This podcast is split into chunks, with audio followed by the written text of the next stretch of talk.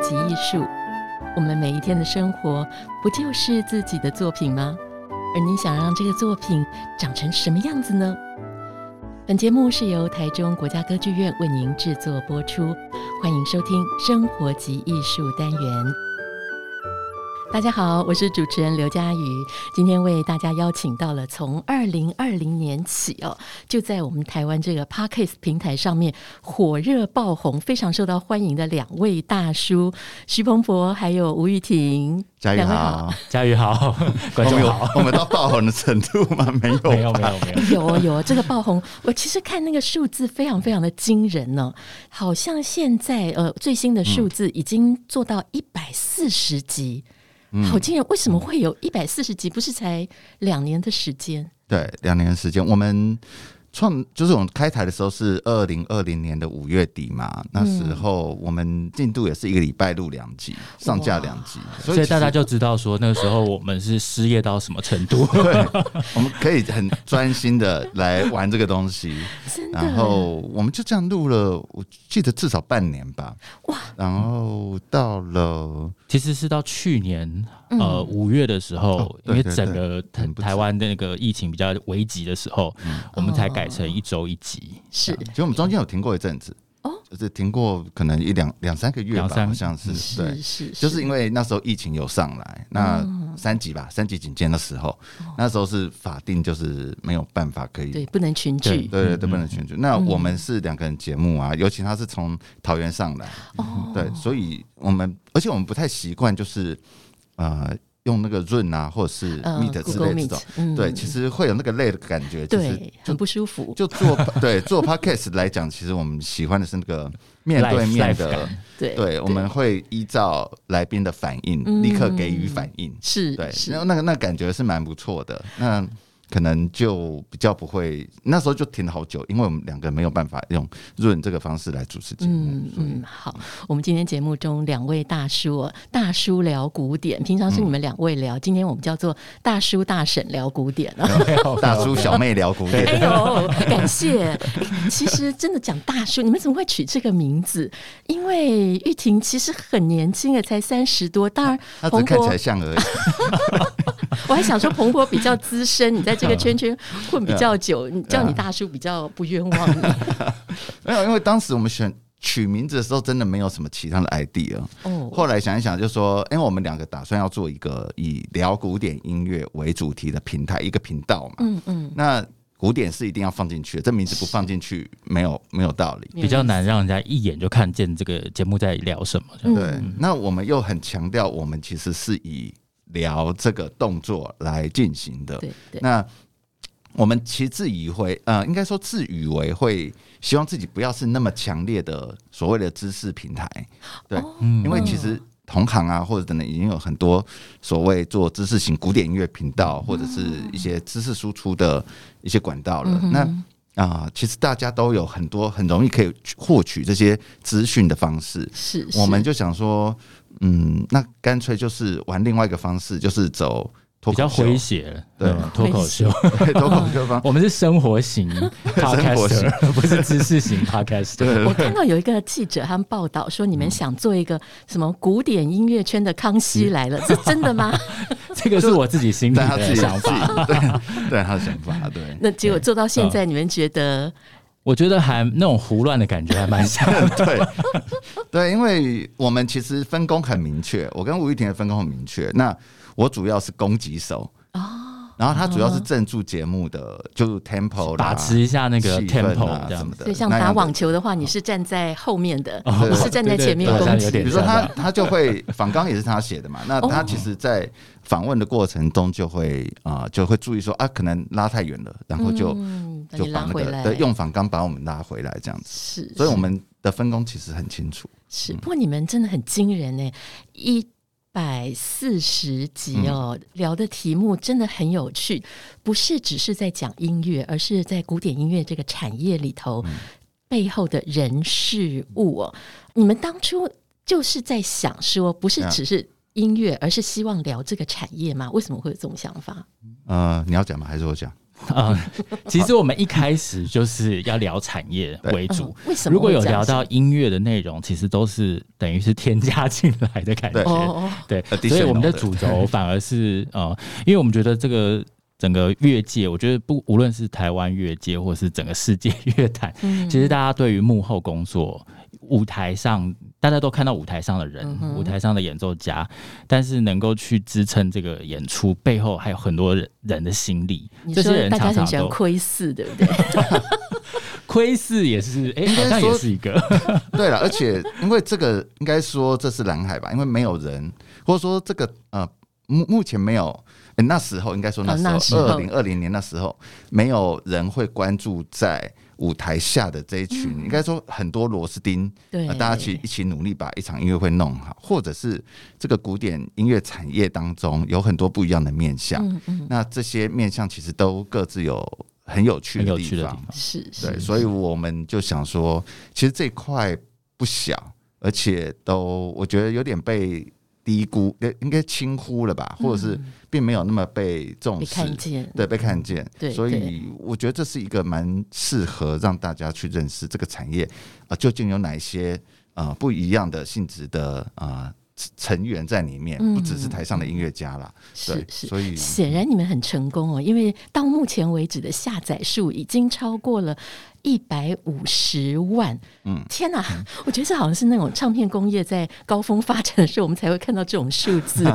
也也没有啦，也没有那么。其实我只能说，嗯，谢谢。对，因为我们一开始也是。我我觉得所有频道都是这样子，一开始都会比较辛苦一点，嗯，而且啊、呃，我觉得做这一行，比如说做做做 podcast 最难的其实是毅力，真的，就是说重点。你说你要想主题，你要找来宾。其实以大家认识的人脉啦，或者说大家能够就 idea 那些东西，其实不是太难的事情。嗯，真正难的是你要维持每个礼拜都有产能这件事情。对对。那如果你一直维持在这件事，其实那个累计数就会渐渐渐渐的越来越膨胀，因为大家会回头听嘛。是。就觉得如果说，因为也有人会跟我们反映说，我们的节目实在太吵，他听不下去。那但因为我们的客群，或者说我们其实对于啊听。听受众这一块是非常明确的，嗯嗯，我们其实锁定是爱乐者，是。甚至，嗯，我我后来其实对于就是有一些音啊学音乐的人来听，我其实有点意外，我本来并没有想到会是他们会来听，对，那但是反正听了他们觉得频率对的话，他们就会往回听，对对，所以那个下载数其实我觉得。也是蛮感谢大家，就是我觉得有兴趣的人会一直就是来光顾我们节目这样。是真的，我觉得听大叔聊古典有点像那种吸鸦片的感觉。你听完一集以后 就觉得，觉得哎，这样还其实蛮好玩的，因为很很少人这么轻松在聊古典，不是一本正经，所以真的会一直往回走。那你们做到现在，有没有哪几次的访问或哪几个人是让你们印象很深刻的？我要讲吗？好，那我先讲，因为他现在脑子一片空白。我当然是就是在我的众多来宾中，我觉得我印象很深刻是啊，晋周刊的裴伟社长。哦，为什么？因为呃，应该说，因为我当然就是有认识他，所以才知道他有听古典音乐，然后才邀请他来上节目嘛。但我想，这个人的对外的 image 好像。很少人会把它跟古典音乐连在一起。对，没错。对，那我觉得他来我们节目其实贡献了蛮多，或者是他分享了很多他自己从小到大听古典音乐，他身为爱乐者这件事情的经验。嗯哼。然后他自己对音乐的喜好是什么？是。对，他分享了他的喜欢的唱片、喜欢的音乐家等等。那大概在什么时候心情不好，或什么时候会去听古典音乐等等？我觉得那一次应该是对我来讲。也是收获蛮多的，因为我其实蛮想要访问这种爱乐者。哦，爱乐就，但是就说音乐家，当然就是从小到大就是一直练琴，他会讲的很专业，对，讲的专业。但是爱乐者其实每一个爱乐者，每一位爱乐者都有自己喜欢上音乐的故事，对，那个过程没错，是什么？因为都独一无二的啦，对，每个人都几乎不太会重复的那种，对。对，所以这是彭博。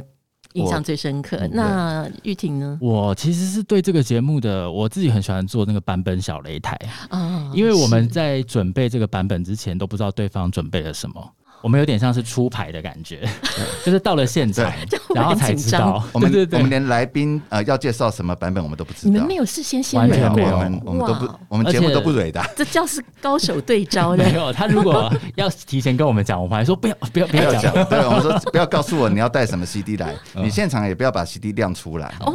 对，就是轮到他的时候，他再拿出他的底牌这样子。对，我们玩就是一开始是两个人嘛，然后后来就是会一定会邀一个来宾，然后我们最多做四个吧，所以就会有可能十二个版本。是，但是十二个版本就是中间会有一些重叠、重复的地方，然后你那时候才会觉得哇，你跟这个陌生人的美美感。审美怎么会这么像这样子？嗯、然后你就会哎、欸，突然之间好像那个有共鸣，对，就是知音吧，这样。那种感觉还不错。是是，那你们也访问过很多，他不一定是台前的演奏者，嗯、包括后面的很多幕后工作人员，嗯、有没有哪几个人的工作或者说他们的工作方式，其实是让你们觉得哎、欸、大吃一惊，或者是很有趣、印象很深刻的？嗯、大吃一惊的话，我觉得前台工作的内容其实是，应该是说，身为爱乐者或去啊 concert goer，就是去听音乐会的人，不太会去注意到这件事情，就是前台的人员呐、然后他们负责带你进位置啊。其实好像，因为我们的主角都是在即将要发生的音乐会这件事身上，所以整个过程，你你进音乐厅之后，整个过程你其实不太会在意，可能会有什么状况或什么。其实，但对他们来讲，他们每一场音乐会都要，其实，在这种状况，对，有很多突发状况或什么的，是，对，这这个是让我觉得这个行业或者说这个职这个职位吧，其实。呃，因为他面对人群，他一每天晚上都面对不一样的人群，没错。那他其实会有很多不一样的故事，不一样跟爱乐者的交流啊等等。虽然很短暂，但是其实都是蛮有趣的。是是，那玉婷呢？我想我应该对歌剧院伴奏这件事情会很感兴趣，因为毕竟因为我也有从事钢琴合作，是，所以听到啊有老师呃曾经在这个歌剧院里面，然后完成一个就是很长期的这样的制作，他们怎么样开始准备啊？然后跟歌手的那种沟通的小 people 啊，然后如果某个指挥对他很垂青啊，这样子，这些就是里面又有知识，然后又有八卦，我就觉得很喜欢。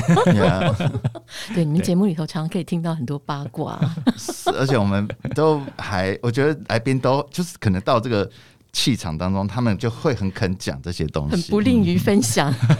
本来没有想要讲的都被讲出来，而且我会突然就想到什么，就是真的是在录音的时候才突然，好像回忆起可能过去的职涯当中发生了什么事情，就直接。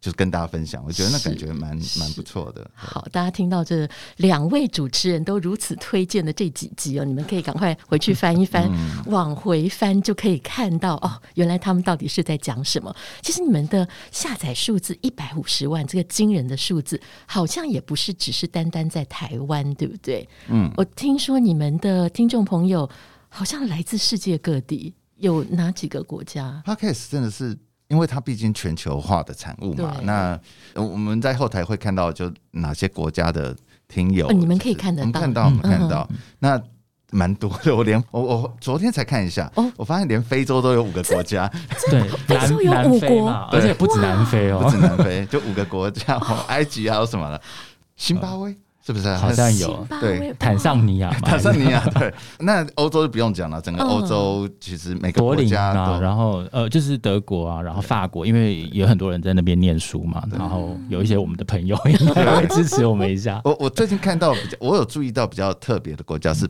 波罗的海三小国。哦，对我有看到，就是他们的 Estonia 那几个国家在那边，拉脱维亚、对拉脱维亚、立陶宛，对，然后南美洲。就是中南美洲那一块，嗯，尤其是中美靠近南美那块，我蛮多，就是比例算不低。哦，真的？比我想象中的不低，没有，它比例还是低的，跟台湾比，对对，只是只是我想到它那个地方应该没有人会听吧，海地就有人听，对，然后你看得很仔细，对，我想说海地这么小的点怎么也对，然后哎呃。瓜地马拉还是反正就好好多，就是中南美洲的好多国家，然后就觉得哇，什么阿根廷啊什么的都都有，然后就觉得蛮有趣的。是是，所以现在两位大叔已经红遍全世界了，可以这么讲吗？没有没有，只是就是那几个人在听吧。我想，不过你们真的这个呃下载的数字，我觉得成长飞快，非常非常的惊人。那但是说实在，刚才聊到说现在在做 Podcast，呃，本来。是因为疫情嘛？嗯，因为疫情，所以有时间。那经营到现在，Podcast 其实刚有提到说，最重要是毅力。嗯，那但是我问一个比较残酷的问题，那还是需要有一些金源的支持。现在已经找到了获利模式了吗？没有啊，Podcast 就是没有获 获利模式啊，Podcast 就是做职工，因为。我们两个其实都有各自的正职啊，嗯，对。那我自己是鹏博艺术的总经理嘛，是。然后我在呃新汇流基金会就是艺术讲堂有任职这样子，对。所以其实我们两个都有各自的工作主业。那做 Podcast 其实一开始我们就设定一个，我们就是在工作之余其实是放松或者是转换心情的一个一个舞台。嗯哼，就是比如说鹏博艺术里面的那个我，跟大叔聊古典里面那个我。这两个人就会很不一样，因为我必须要找个方式来调剂我自己的那个充满高压的生活。对，做经艺术经济，我想你也很清楚，是对高压分，就是而且琐碎很多繁杂的事情。那掉到这里面，你会觉得啊，就是你可以肆无忌惮的讲你关于音乐想法，你身为爱乐者的一些思维等等。那跟来宾有一些火花，就觉得是蛮有趣的。对对，其实像是彭博，我觉得你在工作的场域里头，跟你在大叔聊古典里头的这两个形象很不一样哎。对，我 我至少有十个听众。跟我讲过这件事情，对，而且我自己在鹏博艺术的那个场域里面，我其实很怕生，是很腼腆，这个怎么很怕生？我想说是同一个人吗？我我如果那个 group 里面超过五个，我就不会讲话哦，真的，对我我我完全不知道该怎么讲话哦，对。但是在大叔聊古典，我整个就是放得很开这样子，因为只有两个人啊，对，只两个，对，就是就真的会那个形象差别非常大，但我也不知道怎为什么会这样，而且我也做不了改变，我就是没有办法。嗯，就在不同的场合里头，就好像自己就有一个自然就会换到那个那个频率去了。我我都会说到时候有后那个有时候跟在蓬勃艺术的那个场合遇到听众，我说你如果跟我聊天，你去听大塑料古典。不要面对面，直接听 podcast。我有点难面对面跟听众，尤其是真的不熟的听众们，就是聊天。但我知道那是要当一个好的艺术公司的老板很重要的条件，嗯，这个我也知道。但我的个性就是做不到这件事，我也不知道为什么。嗯哼，对。不过说实在，彭博在整个古典音乐圈里头是有口皆碑哦，因为你谢谢谢谢带进来的那些节目，真的都不是最好卖的。但是真的都是非常棒的，卖那个 不是最好卖，但是都是很好的节目。嘉瑜其实也很有综艺感，所以你怎么会去想要走这样一条路？很辛苦哎。嗯，对，是真的进来之后才发现很辛苦。刚开始当然都有一些呃理想啦，因为想做这一行，尤其是当我从唱片行、唱片业跳到这个行业的时候，我原来的设想是啊。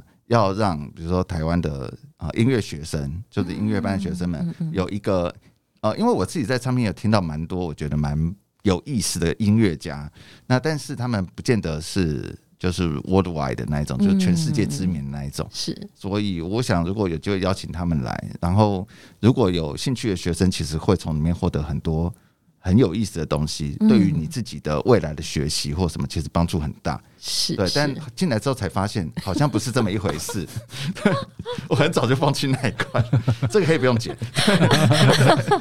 这个绝对要剪进去。我记得我曾经碰过好几个记者，他们就好心疼，说：“哎呀，要支持彭博，要支持彭博。”他们的节目都很棒，所以啊，未来如果看到这个彭博的节目，请大家一定要走进音乐厅去。那玉婷，你又是一个很特别的例子哦，你自己本身学单簧管，但是现在却把单簧管丢到哪？哪里去？反而你是从专业，但是现在进到推广的工作，这个好像是倒过来的。其实我会放弃演奏这件事情，有一个很直接的关联，就是因为我的嘴巴的肌肉受伤了。哦，所以就是啊、呃，我们之前在大叔聊古典有提到那个肌肉张力不全，嗯、它就是发生在我身上这样子。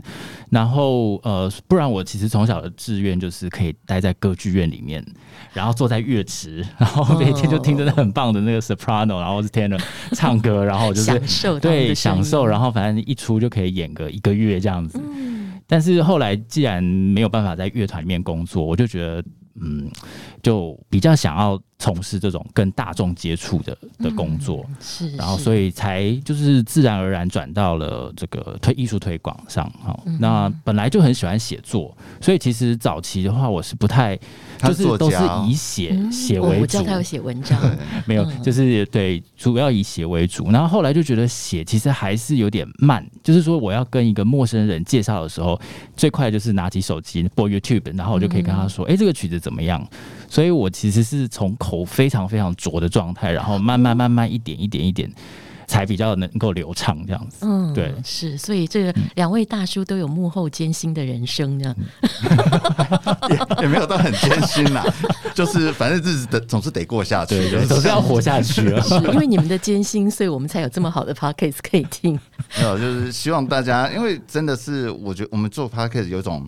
我们在录的时候也是呈现一个很放松的状态，所以是希望大家也是以很放松的心情来听 podcast。嗯，就是因为很多人会把它就是好像当做很多什么知识输出的频道，然后可能希望这一集里面一定要从里面获得多少的知识量这样子。但对我们来讲，我们其实真的是处在一个，其实你在做菜的时候或扫地的时候听的，开车的时候听的那种。陪伴着你的那一种感觉，所以我就很常讲，我还是要再复述一次，就是我们的节目呢，就是你开车的时候听，跑步的时候听，做菜的时候听，你会觉得越好听。你坐下来很仔细打开它，你就想说，这人这些人在干嘛？对，所以一定要用你的第二注意力，然后关注我们，你就会觉得很值得。其实就是一个呃生活当中的陪伴，对。对对。不过很有趣的就是，我觉得在我们目前所碰到这个表演艺术圈的观众结构里头，我记得我小时候看到的很多统计数字，一直音乐观众是远远高于舞蹈戏剧的观众，但是好像差不多在这十多年来，我觉得真的情况是大大的改变了。戏剧观众大量成长，可是古典音乐的观众好像没有大量成长，反而有时候数字上是有一点点萎缩的。你们怎么看这个现象呢？我自己是觉得说，好像现在的表演音乐节目真的有点太太多了。我我因为他是他是办活动，但是我不是办活动，我就直言，就是如果回想起我在念大学的时候，嗯，那个时候可能一线的演奏家来到台湾，然后大家就会疯狂，然后就去朝圣，对，然后要去排排着去买票，是因为那个时候节目少，来的机会他们来的机会也少。但是现在说真的，每一个月都有。我觉得都有一两个就是一线的，嗯，然后或者是像彭博那是精挑细选的那种精品，但是虽然不是很有名，但是是比较就是你很很好的音乐会，嗯，对，就是我觉得太多了，所以哦，就是这个听众他长得没有那么快，嗯，然后他的面对的那个数量多到很多的时候，他会一时之间。我觉得很容易会放弃，哦，就是可能我因为我平常有在教学生，我在我记得在教学的过程当中有一个说法是，你总是要给学生比他知道多一点点就好，就不要多太多，多太多他其实就脱钩了，他就不会想要接触，觉得太遥远了，对，太遥远他就直接放弃。可是那个就是我觉得现在节目可能就多太多，那。对于很多观众来说，他们也不知道选什么，然后要听什么，嗯、就是比较容易分散那个注意力，然后就比较容易放弃。是这是我自己觉得，所以你。我自己会觉得，好像整体的观众其实并没有萎缩，但是它就分散在，就等于稀释掉在每一场的那个活动里面。这是我自己的看法。是，那彭博你觉得呢？你又是在做这一行的，应该特别敏感。玉婷都这么讲了，我要怎么接？好了，怎么接都不用，反正我们都不同调，没关系。对，呃，我自己觉得关键，我觉得这十或者二十年来关键在于啊、呃，智慧型手机兴起之后，整个世界。做了非常非常大的变化。那每一个人其实资讯收集量，每一个人其实就是有个上限啦。嗯。那如果说你周围的声光刺激多了，然后你每天的接收的讯息变更多了，其实你很难专心听音乐。是，就说你大家一天都是二十四小时，你一天可以花多少时间专心的坐着做做听音乐这件事呢？嗯，其实越来越少了。所以我觉得听音乐会这件事情，其实我不觉得呃听众这一块有成长。说实在话，我觉得听众大概就是那样子，有人不听的，有人进来了。我记得好像是在看不知道哪个统计数据说，所有大城市大概顶多就百分之三的人口是在听古典音乐的。哦，是全世界的一个统计，是吧？对，就大也上不去了。所以，我我觉得人口大概就这样。那再加上有这么多不一样的刺激在每个人身上就是接收的话，其实呃，音乐会当然就对，可能像玉婷说也也变多了。所以你会在专心去听音乐会这件事的动机就变少了。对对，所以我觉得这尤其这二十年来，其实大家嗯，就是你有更多不一样的玩乐的可能性，对娱娱乐娱乐的可能性，对，就是所以古典音乐这件事情，它也是个非常严肃的娱乐，它是娱乐，但是它是严肃的娱乐，对，所以它相对的并不是这么可以第一时间这么吸引人。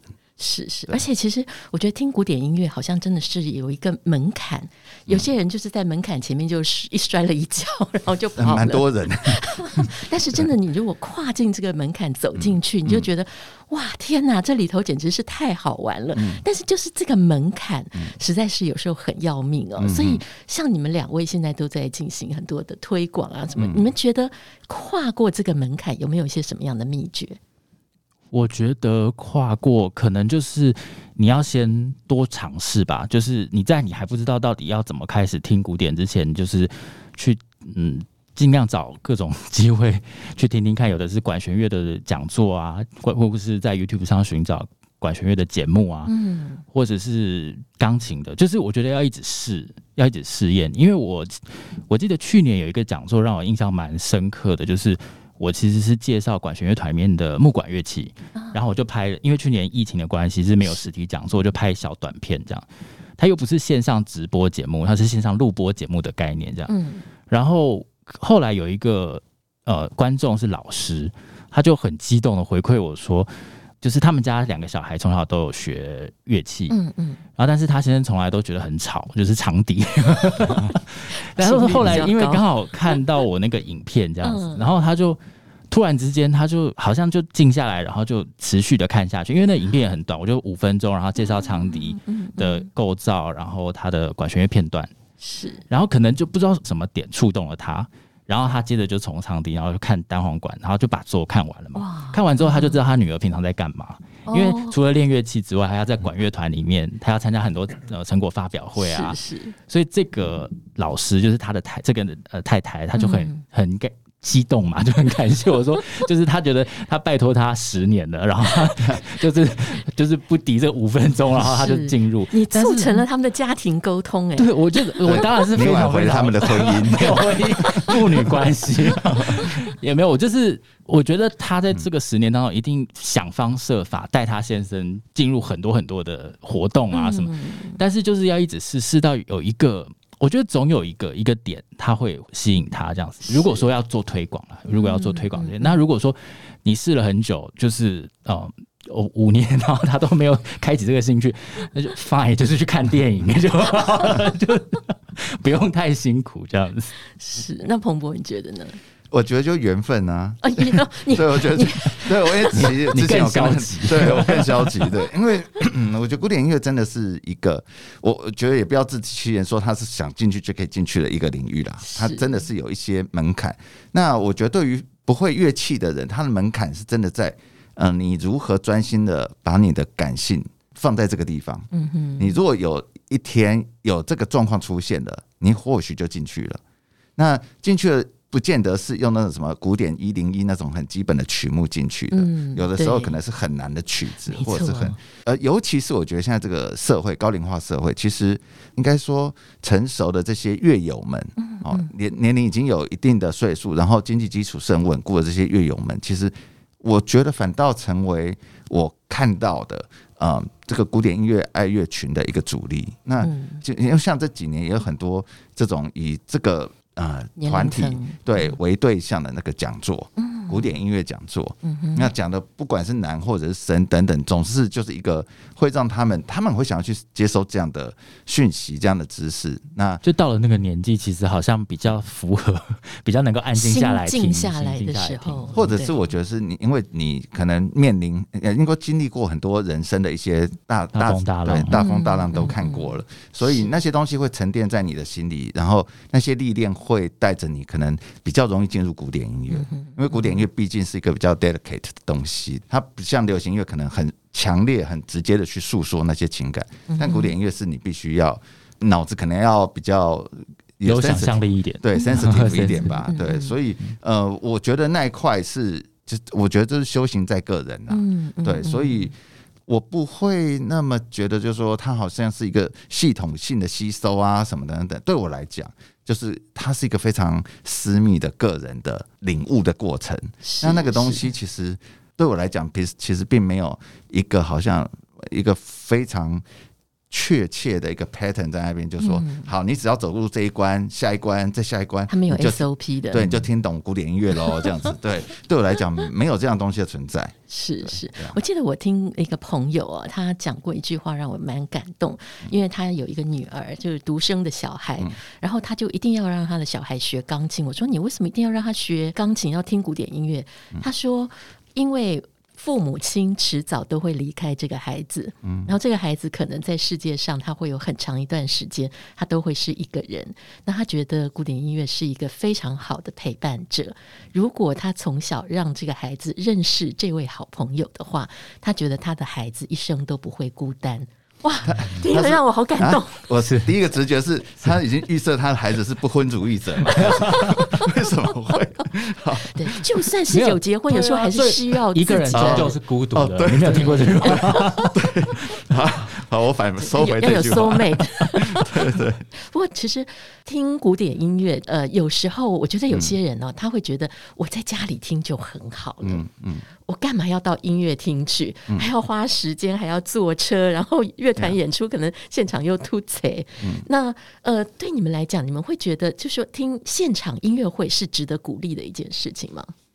我我当然不会说不值得鼓励，因为我觉得这一行，因为我当然是值得鼓励啦。因为 呃，我觉得现场聆听这件，因为我自己是唱片业的人，我自己也是唱片一族，我其实家里有很多唱片，我也是那种以前会在家里自己。就是锁着门自己听音乐，对对，就是那个 阿布宽演的那个日剧那一部，就是对一个自嗨的古典音乐爱乐者这样。但在我开始做这一行之后，我渐渐的就说，但做这一行之后才发现，其实它真的有很多。当你面对面跟台上的音乐家，嗯。啊，你会感觉到一个啊，应该怎么讲，空气的流动嘛，就是真的在现场的时候，你会感觉到。啊，在唱片里面不一样东西，就是那那是完全不一样的两个领域，两个场域，其实都是演出我们已经熟悉的曲子，但在那个当下，你会知道，就是说音乐会，尤其是对我来讲，独奏会或者室内乐，在这一块更明显，就是。个人的音乐家个人的情绪抒发是更绝对的。如果是乐团，当然就是指挥的意志嘛。那当然意志在执行的时候，可能就是变数会比较多一点。但其实对我来讲，就是独奏家或者是室内乐，他们在舞台上执行的时候，那一种精神的能量其实是很强的。那那个东西，哦，其实打中我好几次了，就是在音乐会的现场。是对，那那个东西其实是你在 CD 里面听不到的，CD 你听到就是完美。就是非常完美的东西，嗯哼。但因为我后来在唱片业，我在唱片业待了之后，就大概知道 CD 是怎么灌录的，怎么制作的，所以拼贴出来的。对，我就会比较哦，OK，我知道那是个 ID card，就是对音乐家来讲是个 ID card。但就是说，啊、呃，你如果真的要领略音乐的美，当然唱片是一个很好的途径，但其实有另外一个。可能会有现场会有临场会有一些状况的错误，但是其实它真的会带你更活生生的那种音乐的交流的 option，对，对那种冲击、那种撞击，其实是非常直观的。嗯，嗯是。嗯，玉婷呢？对，我觉得第一个当然是那个声波是直接传到你脑脑中里面，然后加上因为我很喜欢各个不一样的音乐厅。所以在音乐厅的回响，它会也会带来不一样的效果嘛。所以我觉得这一定是现场很迷人的地方。然后再来一个就是，你只有在现场可以看到他跟他的 partner 一起互动的过程，嗯、因为可能当然我们从小学乐器学演奏，我吹单簧管，我就有一个钢琴的伴奏，然后我们要如何彼此沟通，然后当你彼此那种心领神会的那个过程，嗯、我想也只有在现场可以感受到，所以绝对是在这个现场，你就算。对音乐还没有那么熟悉，但是一般的嗨乐者在现场，你也可以看到他的肢体动作是如何让他们两个可以一起完成的那种凝聚力。我觉得那是大家都可以感受得到的。是是，其实光是有一个生理反应哦，我就觉得我在听 CD 的时候，我完全没有办法有这样子的一种反应。就是你有时候在现场，你看到了某些呃，他们。努力要把那个音乐做出来，或者是刚好那天的气流跟整个观众的一个互动产生的时候，你会忽然觉得从指尖开始有一点酥麻，嗯。然后那个麻的感觉会唰这样子遍布到全身，那这真的就是要听现场音乐会才有的感觉。是。是，所以其实你们也帮呃台中歌剧院啊，或呃我们的三馆有一些音乐会也做很多的推荐呢，像帮台中国家歌剧院。二零二零年十二月做的这一整套《白剑雨》，哇，我觉得你们这个工程真的非常浩大。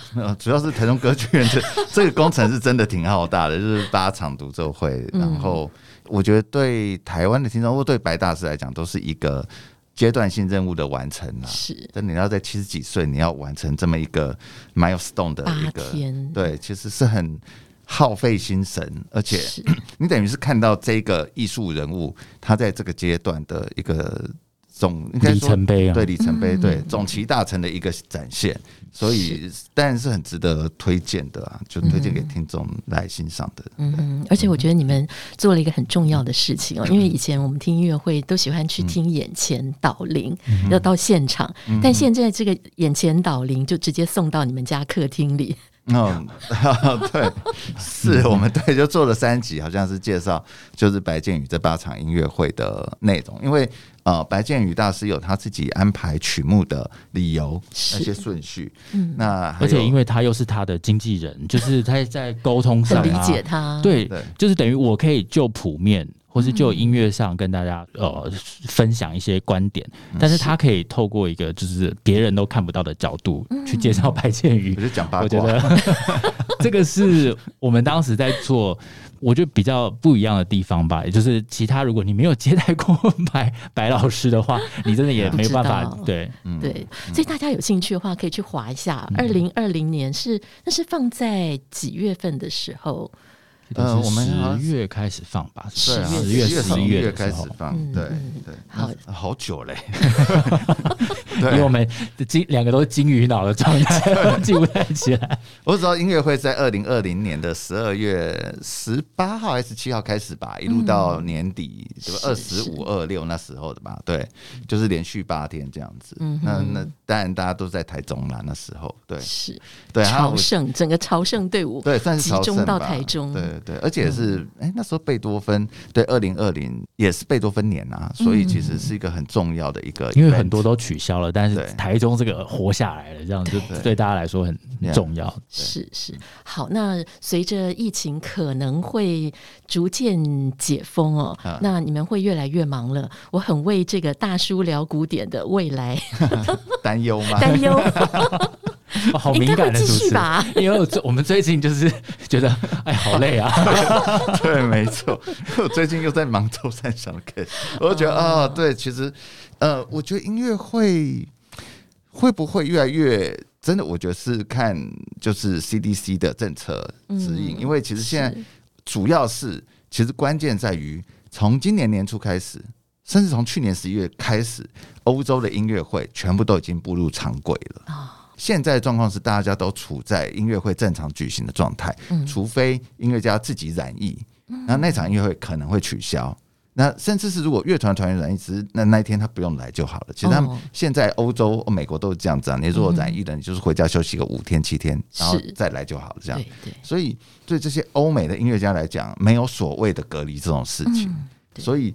呃，通常现在音乐家很少做 Asian Tour，目前好像就是会去日本跟韩国吧，因为现在这两个国家也解封了，所以对台湾、中国、香港目前其实都处在一个音乐家其实不太会进来的状态。对，但是我觉得我们应该还是会持续一直努力啦，因为主要是这句话我不敢讲这么明。主要是我觉得每一次虽然之前准备，比如说他要找来宾，然后我要后置，呃，是有一点有点累啦，但是嗯，只要开麦之后，我觉得这就是。我的休闲时光，对对对，就是在可以这样乱聊的朋友其实不多，对，所以我们就是开麦之后，然后就是这样子一直很聒噪，一直讲着，但是关上之后，我们就是不会讲话了。对，走出门我我觉得可以说明一下，很多人会问我说：“哎，你怎么会找吴玉婷起来上开节目？你们两个交情应该很好吧？然后你们两个应该无话不谈吧？”我真的可以在这边。也不是澄清，但我觉得可以解释一下。我跟吴先生关系不错，但我们其实，在录音之外的生活场域，我们其实不太碰面。哦、真的也不讲话吗？对，我们也不是故意不讲话，是没什么话好讲。挑拨你们？对，没有。我我们其实很清楚我们的状态，就是我们其实就是要平常。把那些话全部省住，放在 放在 podcast 里聊。